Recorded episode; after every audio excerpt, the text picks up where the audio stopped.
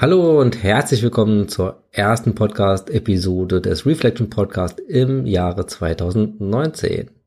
Heute soll es darum gehen, welche To-Dos oder welche To-Do-Liste ich an jedem Jahresende oder teilweise auch am Jahresanfang abarbeite. Das hat sich bei mir so eingeschlichen in den letzten Jahren und ich finde das ganz nützlich und würde es gerne mit euch teilen. Ich bin Zahlenfreak. Und so kommt es, dass auf meiner Festplatte so die ein oder andere Excel-Tabelle liegt. Das ist sicherlich nicht jedermanns Sache, aber mir helfen ähm, Tabellen einfach den Überblick in dem Finanzdschungel zu behalten. Wenn man mehr als ein Konto hat oder mehr als ein Wertpapierdepot, wie das bei mir auch ist, wie wenn man noch einen, ähm, ja, einen Nebenerwerb hat, wo es auch um viele Zahlen geht, um Eingangsrechnungen, Ausgangsrechnungen und so weiter, dann kommt man irgendwo nicht mehr drum herum, für seine privaten Finanzen das alles mal äh, etwas zu ordnen. Und da gibt es sicherlich äh, gute Software für die verschiedensten ähm, Aufgaben. Ich bevorzuge es allerdings meistens einfach eine Excel-Tabelle zu nehmen fühlt man sich, also ich fühle mich damit frei. Ich kann dort das berechnen, was ich möchte. Ich kann die Tabelle so gestalten, wie ich möchte. Ich bin nicht in irgendwelchen Zwängen drin und ja, ich habe auch schon die ein oder andere Software für verschiedene äh, Dinge ausprobiert und am Ende dann teilweise doch wieder zu Excel zurückgekehrt. Ja, und jeder von uns hat einen Verbrauch an Wasser, Strom, Energie, äh, Heizkosten und da ist es so, dass ich in der ersten Tabelle, die ganz einfach heißt äh, laufende Kosten, das ein bisschen zusammentrage und die Zählerstände am Jahresende eintrage und somit schon mal den Überblick über den Verbrauch und auch die Entwicklung des Verbrauchs habe. Auch in diese Tabelle trage ich ein, wenn wir beliefert werden mit zum Beispiel Heizöl oder Pellets. Wir haben noch einen Pelletsofen dann wird dort eingetragen, wie viel Liter Heizöl denn eingekauft worden oder wie viele Tonnen Pellets denn bezogen wurden und die jeweiligen Preise. So bilde ich dann einfach einen Durchschnittspreis ab und kann dann letztendlich alles auf einen Monat runterbrechen und habe dann einen Überblick über die gesamten Heizkosten pro Monat und wie sich diese denn entwickeln. Aber es hat noch einen weiteren Nutzen, ich denke, dass man, wenn man sich damit beschäftigt und sich das mal klar macht, auch zu besseren Entscheidungen kommt hinsichtlich Fragestellungen wie sollte man den Stromanbieter wechseln oder ähm, sollte man im Falle einer defekten Ölheizung jetzt ähm, umsteigen auf eine Pelletheizung oder auf andere äh, Heizungen, sollte man vielleicht die nochmal reparieren lassen. Und bei solchen Entscheidungen hat man dann eine Datenbasis und ein Gefühl, bekommt ein Gefühl da, dafür, wie man da letztendlich gut entscheiden kann. Die zweite Tabelle, die ich habe, heißt Finanzierung. Und da geht es um Schulden. Schulden sind schon was Feines, irgendwie so etwas wie die Bildzeitung, die keiner haben will, aber doch alle irgendwie haben. Und so geht es mir auch. Ich habe auch äh, Schulden und als Immobilieneigentümer geht es auch meist nicht anders. Also die meisten von uns, die sich dafür entscheiden, eine Immobilie selbst zu bewohnen, die werden ja in den meisten Fällen nicht um ein, eine Hypothek herumkommen. Wichtig beim Thema Schulden ist aber einfach, dass man mit der Tilgung vorankommt und einen Überblick behält und den Tilgungsplan im Auge hat. Und so habe ich in dieser Finanzierungstabelle ähm, die Darlehen, ich habe das gestückelt, ich habe ähm, mehr als ein Darlehen für die Finanzierung der Immobilie, einfach ähm, um mehrere Laufzeiten abbilden zu können. Und für jedes Darlehen habe ich dann den Kontostand, also die Restschulden, die Zinsen, die äh, zu zahlen sind in dem betreffenden Jahr und die Tilgungsrate und am Ende dann natürlich die Gesamtsumme über die verschiedenen Darlehen, um den Überblick zu haben, wie ist denn der gesamte Restschuldenstand überhaupt. Und ähm, letztendlich ist auch der komplette Tilgungsplan in der Tabelle abgebildet, so dass man sofort weiß, ähm, in welchem Jahr man noch wie viel Schulden hat, wie die ja, Tilgung sich entwickelt und wann man letztendlich mit der Schuldenfreiheit rechnen kann. Und die hängt natürlich auch davon ab, äh, wie oft man eine Sondertilgung, oft ist das ja heute möglich, bei meinen Darlehen ist das möglich, eine Sondertilgung zu leisten, die dann natürlich das Ganze etwas beschleunigt oder teilweise auch ziemlich drastisch beschleunigt, wenn man regelmäßig Sondertilgt. Und da kommen wir auch zu so einem kleinen Psycho-Hack, denn Sondertilgungen sind psychologisch schwierig. Das Geld ist ja einfach weg und man sieht überhaupt nichts. Im Gegensatz zu dem neuesten 60 Zoll LED 4K Flat TV. Wenn man aber so eine Sondertilgung in die Tabelle einträgt, dann saust bei mir so ein Chart nach unten, also der Chart für den Kontostand und wie dies, also der Restschuldenchart, wie der sich entwickelt, kann man sofort sehen. Also man kann sofort sehen, dass der natürlich der ähm, aktuelle Kontostand um den Betrag der Sondertilgung absinkt, aber auch, wie sich das dann entwickelt. Man spart ja in Zukunft Zinsen und die Tilgung geht schneller voran. Und das kann man sofort sehen. Und das ist so ein kleiner Psycho-Hack, wo man sagt, okay, das bringt ja doch was. Und da ist man dann auch dazu geneigt, wirklich möglichst am Jahresanfang schon ähm, Sondertilgungen, soweit es eben natürlich geht, zu leisten. Ja, und dann geht's ab aufs Sofa und eine Runde Netflix geschaut mit dem alten Fernseher, dem alten TV, der tut's ja auch. Ja, zum Glück gibt es ja nicht nur Kosten und Darlehenstilgung zu leisten, sondern auch ähm, Erträge, die dem Ganzen gegenüberstehen. Und da fange ich mal an mit einer Tabelle, die heißt einfach Photovoltaik. Da trage ich einfach Zahlen zu meiner Photovoltaikanlage ein. Als ich das Haus gekauft habe, habe ich direkt auch eine ähm, Photovoltaikanlage gekauft, also in, in eine PV-Anlage investiert und die bringt über das Jahr natürlich Erträge. Zum einen reduziert sie den selbstverbrauchten Strom, also dem, den ich vom Energieversorgungsunternehmen äh, beziehe. Und auf der anderen Seite liefert man ja überschüssigen Strom in das öffentliche Netz ein und bekommt dafür eine Einspeisevergütung. Und da trage ich die Zahlen dann am Jahresende immer ein, wie sich das äh, zusammensetzt. Und 2018 war da sehr erfreulich, denn bisher war das das Jahr, wo die Photovoltaikanlage die meisten von Photonen geerntet hat. Das mache ich einfach rein Interesse halber. Das macht nicht so viel aus, ob es da mal ein bisschen ähm, mehr Ertrag gab oder nicht. Aber um auch, auch das letztendlich als, als Tabelle vorliegen zu haben, pflege ich das ähm, nach wie vor Jahr für Jahr. Dann eine weitere Tabelle, die ich bespaße, und zwar die der Bausparverträge. Zum Thema Bausparverträge gibt es sicherlich die unterschiedlichsten Meinungen, möchte ich jetzt auch nicht in Tiefe diskutieren, ob das Sinn macht oder nicht. Das ist auch wieder natürlich sehr individuell. Und ich habe mich dafür entschieden, Bausparverträge abzuschließen. Ich habe noch drei Stück, die schon relativ alt sind und äh, dadurch auch einen relativ hohen Zinssatz auf die Sparrate haben, nämlich drei Prozent. Und jetzt wird sich der ein oder andere fragen, warum hat der Torben eine Hypothek und gleichzeitig Bausparverträge? Das macht ja irgendwie nicht so viel Sinn. Das ähm, ergibt deswegen bei mir Sinn, weil die Zinsen für die Hypothek günstiger sind, also niedriger sind als die Habenszins auf den äh, Bausparverträgen. Und somit habe ich eine kleine positive Zinsdifferenz, die ich dann auch einfach äh, nutze und äh, laufen lasse. Ja, was ich in die Tabelle eintrage, sind einfach Kontostände und die Zinsen, die äh, eingeflossen sind und die Einzahlungen. Und somit habe ich einfach transparent, wie ist denn mein gesamter Wasserstand über alle Bausparverträge.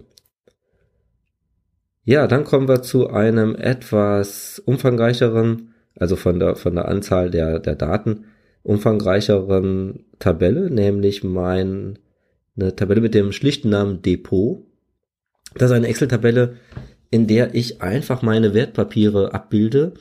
Ähm, da stehen Daten drin, wann Kaufdatum, wie viel Stück davon gekauft wurden, wie der aktuelle Kurs ist und ich trage dort die Dividenden und Ausschüttungen ein. Da wird sich der eine oder andere vielleicht fragen, es gibt sehr gute und ausgefeilte Tools, sowohl ähm, Desktop-Tools als auch ähm, Browser-Tools, die äh, darauf spezialisiert sind und solche Wertpapierportfolios sehr gut abbilden und schon alles, was man so benötigt an Bord hat. Aber auch hier ist es so, dass ich lieber frei bin in dem, was ich dort abbilden möchte und einfach Excel nutze. Ja, und mich da nicht in, in eine, in ein vorgedachtes Schema reinpressen lassen möchte. Und Excel reicht mir für das, was ich damit machen möchte, auch aus. Also ich rechne jetzt nicht unbedingt den internen Zinsfuß von Mitte 2017 bis Ende 2018 oder sowas aus, sondern einfach nur den groben Überblick. Darum geht's mir da und dafür nutze ich einfach eine Excel-Tabelle. Ja, ich trage auch, wie angesprochen, eben die Dividenden ein von den Unternehmen, die eben Dividenden ausschütten und auch Ausschüttungen von Fonds oder ähm, ja, ETFs.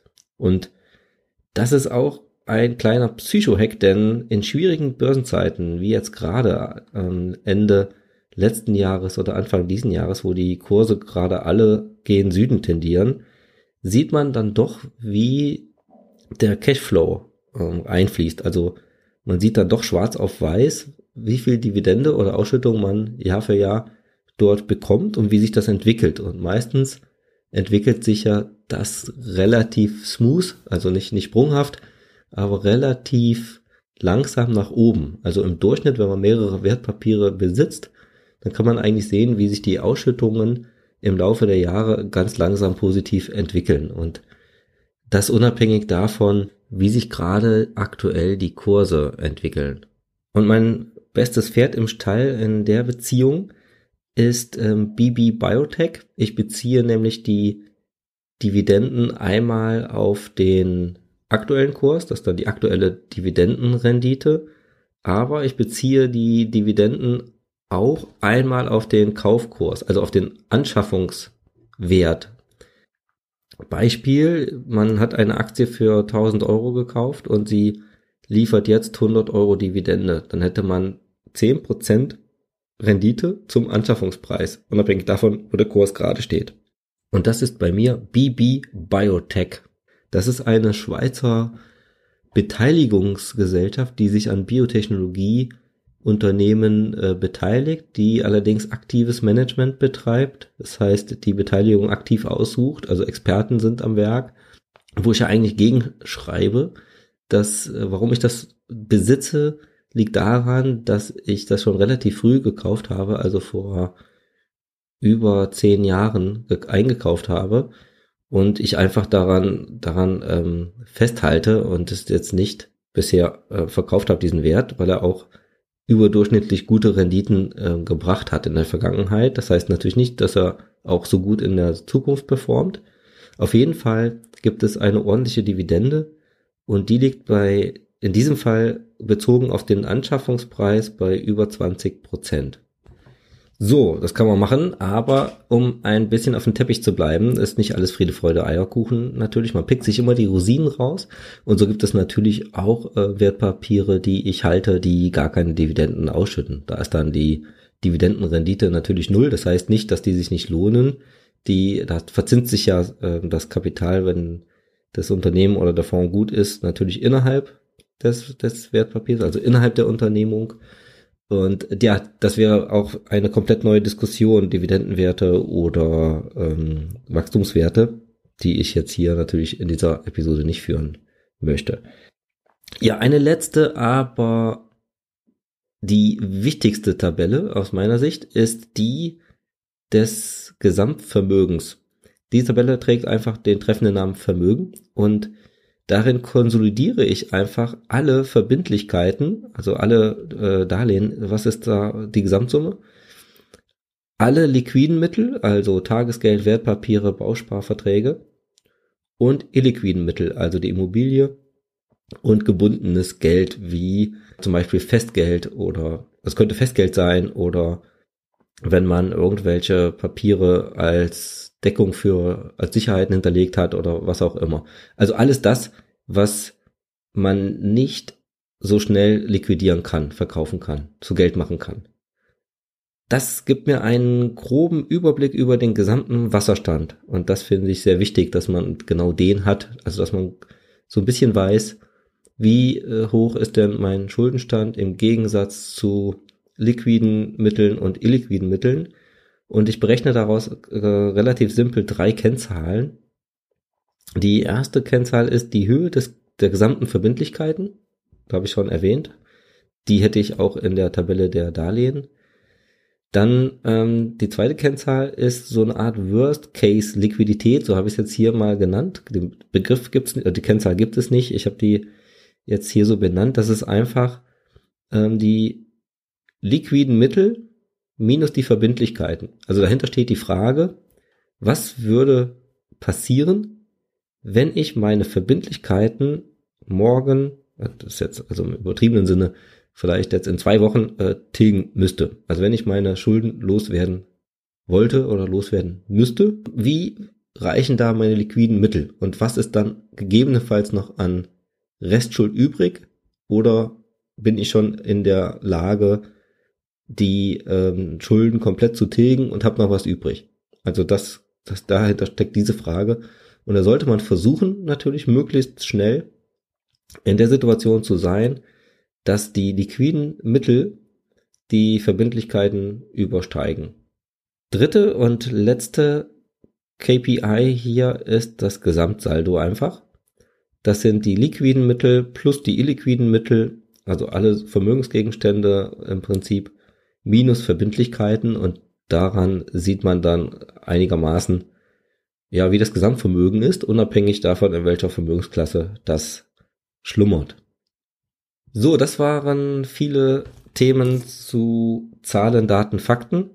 Es gibt aber auch ein bisschen Action. Da habe ich zwei Punkte hier rausgesucht, die ich jedes Jahr am Ende oder Anfang des nächsten Jahres äh, ausführe. Zum einen ist das die Reinvestition der Dividenden und Ausschüttungen.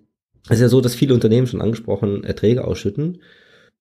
Das kann für langfristig orientierte Anleger, wie ich es ja auch bin, zu Problemen führen, denn nur wenn man diese Ausschüttung auch wieder konsequent reinvestiert, erhält man am Ende auch den vollen Zinseszins, also die Renditen, die immer proklamiert werden, ähm, wo es da heißt, man kann langfristig am Aktienmarkt vielleicht sieben Prozent oder siebeneinhalb Prozent, wenn es gut läuft, ähm, erzielen im Durchschnitt über lange Zeiträume, dann heißt das nichts anderes als das, dass die Kurssteigerungen sind, inklusive der Dividenden und Ausschüttungen.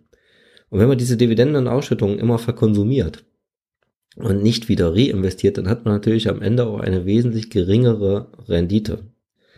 Oft ist es so, dass man diese Beträge ja nicht sofort wieder reinvestieren kann. Angenommen, man bekommt ähm, ja 12,50 Euro Dividende ausgeschüttet, dann ja kann man davon vielleicht die Aktie nicht kaufen, die vielleicht dann 90 Euro kostet. Und so ist es so, dass sich oft nicht lohnt, durch die Transaktionskosten das wieder sofort zu reinvestieren und es immer so Kleckerbeträge sind, die dann auf dem Konto landen, in den meisten Fällen. Also äh, ist man dann oft geneigt, diese 12,50 Euro doch einfach für ein, ja, für, für Mittagessen auszugeben. Und genauso mies mache ich es auch. Also die Euronen werden einfach verballert. Manchmal zahle ich einfach eine Rechnung, manchmal überweise ich es mir einfach aufs Girokonto ein kleiner Einkauf und das Geld ist, ist weg oder es geht sonst irgendwie unter und die Dividenden sind verschwunden. Das soll natürlich nicht so bleiben, denn dann haben wir natürlich genau das Problem, dass sich es nicht mehr verzinst und dafür setze ich mich aber am Jahresende vor meine Tabelle Depot und schaue mir an, wie viele äh, Dividenden ich denn im Jahr eingenommen habe und wie viele Ausschüttungen es gab und diese investiere ich dann en bloc in das Koffein-Portfolio, also in mein neues ETF-Portfolio für den langfristigen Vermögensaufbau. Und das nutze ich auch gleichzeitig für das Rebalancing. Das heißt, diese ganzen äh, Dividenden und Ausschüttungen, der Betrag wird dann quasi in, auf einmal in den ETF äh, rein investiert, der Aufholbedarf hat, der vielleicht nicht so gut gelaufen ist. Und dafür habe ich auch ein Tabellenblatt in dem Depot, wo ich das Koffeinportfolio abbilde und dort wird mir genau angezeigt, in welchen ETF ich denn jetzt investieren muss, damit ich möglichst wieder in die Balance komme von meiner Zielallokation. Der zweite Punkt ist die, das habe ich dieses Jahr zum allerersten Mal gemacht, muss ich dazu sagen, die Rückforderung der Quellensteuer. Das ist nämlich so, wenn man, viele wissen das, ähm, Dividenden bekommt, Ausschüttungen von ausländischen Wertpapieren, dann zieht der ausländische Staat, die Steuerbehörde, schon mal Steuer ab und in Deutschland wird das dann oft nochmal versteuert. Teilweise ist es so, dass ein Teil angerechnet wird, aber häufig nicht alles. Und so ist es zum Beispiel bei Schweizer Unternehmen. Die von mir angesprochene BB Biotech, die bei mir auch eine relativ hohe Dividende auszahlt. Und ähm, Nestlé habe ich auch im Depot, äh, zahlt auch eine Dividende. Und diese Dividenden werden doppelt besteuert. Einmal in der Schweiz und einmal nochmal durch die Kapitalertragssteuer in Deutschland. So, es gibt aber mit vielen Ländern ein Doppelbesteuerungsabkommen, also zwischen Deutschland und dem ähm, Drittland. Und dann kann man sich die zu viel gezahlten Steuern wieder zurückerstatten lassen. Das ist je nach Land unterschiedlich schwierig und ich möchte jetzt auch hier ähm, in dieser Episode nicht auf die Details eingehen. Es gibt sehr, sehr gute äh, Quellen im Internet. Ich habe jetzt keine ad hoc parat, aber man findet das über Suchmaschinen sehr, sehr schnell. Ähm, da ist sehr, sehr gut beschrieben und es hat mir in diesem Fall auch geholfen, wie man diesen, diesen Antrag stellt. Und das ging bei mir auch relativ fix. Ich habe äh, mir diesen Antrag runtergeladen von der Schweizerischen Eidgenossenschaft. Da trägt man die Daten ein. Man muss einfach so ein bisschen schauen, wo kommt was hin. Dann äh, trägt man die Dividenden letztendlich dort äh, in dem Fall die Schweizer Franken ein und dann wird auch gleich berechnet in diesem Formular, was äh, denn rückerstattungsfähig ist. Das sendet man ab. Man muss vorher noch zum, zum Finanzamt und sich bestätigen lassen, dass man den Wohnsitz in Deutschland hat und hier steuerpflichtig ist. Man bekommt noch so einen Textwuscher von seiner ähm, Depotbank. In meinem Fall, äh, ich bin bei der ING DIBA, ist der gleich dabei, bei anderen muss der erst beantragt werden. Wie gesagt, ähm, Schaut euch da etwas an, falls es euch betrifft. Und ähm, es kann sich lohnen. Ob sich das lohnt, muss natürlich jeder selber wissen. Das ist äh, ja auch wieder sehr individuell. Ein Tipp an der Stelle. Es ist möglich, das von den letzten drei Jahren äh, rückwirkend erstatten zu lassen. Und in dem Fall hat sich das dann für mich auf jeden Fall auch gelohnt. Es war ungefähr eine halbe Stunde Arbeit, ein bisschen Porto. Und ich habe jetzt gestern oder vorgestern die Antwort bekommen, dass innerhalb der nächsten zwei Wochen dann die Überweisung getätigt wird. Reflexion. Ja, bisher hat es letztendlich Zahlen, Daten, Fakten, ist alles tote Materie. Es ist nützlich, wenn man sie hat, aber nur, wenn man sie auch reflektiert, also daraus auch etwas ableitet, vielleicht sogar eine Idee generiert oder sich damit ja beschäftigt, dann nutzt es einem auch was, wenn man einfach nur die Zahlen in die Tabellen tippt und es dann dabei belässt, dann hätte man es vielleicht auch nicht machen müssen. Aber ähm, bei mir ist es so, dass ich neben diesen ganzen Zahlenwust in Excel-Tabellen seit 2014 ein Investment-Tagebuch führe. Und zum Jahresanfang schreibe ich mir selbst einen kleinen Bericht über das letzte Jahr. Also im Prinzip Brief zu einem selbst. Und das hilft mir nochmal darüber zu reflektieren, was denn ähm, in dem Jahr gut lief, was äh, nicht so gut lief, was sich verbessern lässt und wie sich die verschiedenen Positionen im Depot entwickeln. Ich notiere mir so ein bisschen, wie die, die Großwetterlage an den Weltmärkten, an den Börsen war. Und rückblickend versteht man diese nämlich ganz gut und im Gegensatz zu aktuellen Entwicklungen, die dann doch manchmal überraschen. Aber wenn man so ein, so ein Jahr zurückblickt, dann lässt sich immer eigentlich ganz gut erklären, warum was passiert ist, warum da welche Börsen wie geschaukelt haben. Und das hilft einem einfach so ein bisschen ähm, ja darüber nochmal zu reflektieren und abzuleiten, ob man selbst äh, noch auf dem richtigen Weg ist. Nach dem Rückblick folgt dann eine Auseinandersetzung, nämlich mit genau der Strategie. Steht die Frage im Raum, hat sich etwas so grundlegend verändert, dass eine Anpassung der Strategie sinnvoll erscheint? Also meist ist die Antwort darauf nein, weil man sollte ja unbedingt eine Strategie längerfristig auch durchziehen und nicht jedes Jahr wieder ändern. Aber kann ja sein, dass sich Dinge ergeben haben, wo man doch zumindest darüber nachdenken sollte, ob die Strategie, die man fährt, noch, noch richtig ist. Und meistens, wie gesagt, die Antwort nein, aber dennoch notiere ich mir immer so zwei, drei Punkte, die ich im Auge behalten möchte und in dem nächsten Jahr nochmal aufgreifen will. Und ja, Themen waren beispielsweise, ich habe eine relativ große Position in Apple, historisch einfach, liegt natürlich auch daran, dass der Kurs stark gestiegen ist. Darüber mache ich mir Gedanken natürlich, was soll ich damit äh, tun? Soll ich das laufen lassen? Soll ich da, da reduzieren? Was ähm, bedeutet das dann? Und ein zweites Thema war, wie gehe ich mit teuren, steuerfreien Fonds um? Also aktiv gemanagten Fonds, die relativ teuer sind, also pro Jahr haben die über zwei Prozent an Managementgebühr aber die Erträge, die aus diesem Fonds hervorgegangen sind oder hervorgehen würden, in Zukunft auch, sind steuerfrei, denn ich habe da einige Fonds vor 2009 gekauft, als eine andere Steuergesetzgebung herrschte.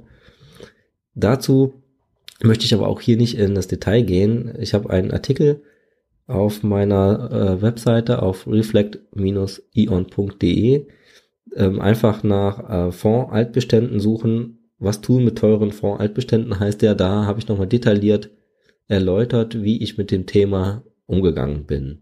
Ja, im Großen und Ganzen einmal Rückblick, einmal Ausblick und über die Strategie nachdenken, zumindestens vielleicht einmal im Jahr. Und genau das tue ich, indem ich da so zwei, drei DIN A4 Seiten in mein Investment-Tagebuch schreibe. Ja, sind wir am Fazit der Podcast-Episode angelangt. Also mein Fazit ist, der Aufwand lohnt sich. Also mindestens einmal im Jahr sollte man sich etwas intensiver mit seinen privaten Finanzen auseinandersetzen. Und ob man dabei auch gleich solche Zahlenkolonnen produzieren muss, es sei dahingestellt. Einen gewissen Überblick sollte man aber unbedingt ähm, haben. Und mit der, mit der Zeit bekommt man dann einfach auch ein ganz gutes Gefühl für gute Finanzentscheidungen. Ich hoffe, ihr konntet etwas mitnehmen und vielleicht legt ihr euch ja für nächstes Jahr auch eine Tabelle an oder sogar ein Finanztagebuch. Ich habe damit gute Erfahrungen gemacht. Würde mich freuen, wenn ihr mir Kommentare hinterlasst zum Artikel oder zu dieser Podcast-Episode. Wenn, vor allem, wenn ihr vielleicht auch was übernehmt, das würde mich interessieren, was ihr übernehmen wollt. Oder aber auch einfach, wie geht es euch? Was macht ihr am Jahresende? Habt ihr vielleicht auch schon Praktiken, die ihr schon seit Jahren durchführt? Äh, das würde mich natürlich auch sehr interessieren, was, was ihr so vielleicht noch an Hilfestellung geben könnt. Das soll es gewesen sein mit dieser ersten Podcast-Episode in 2019. Schön, dass du dabei bist. Ich würde mich freuen, wenn du nächstes Mal wieder dabei bist beim Reflection Podcast.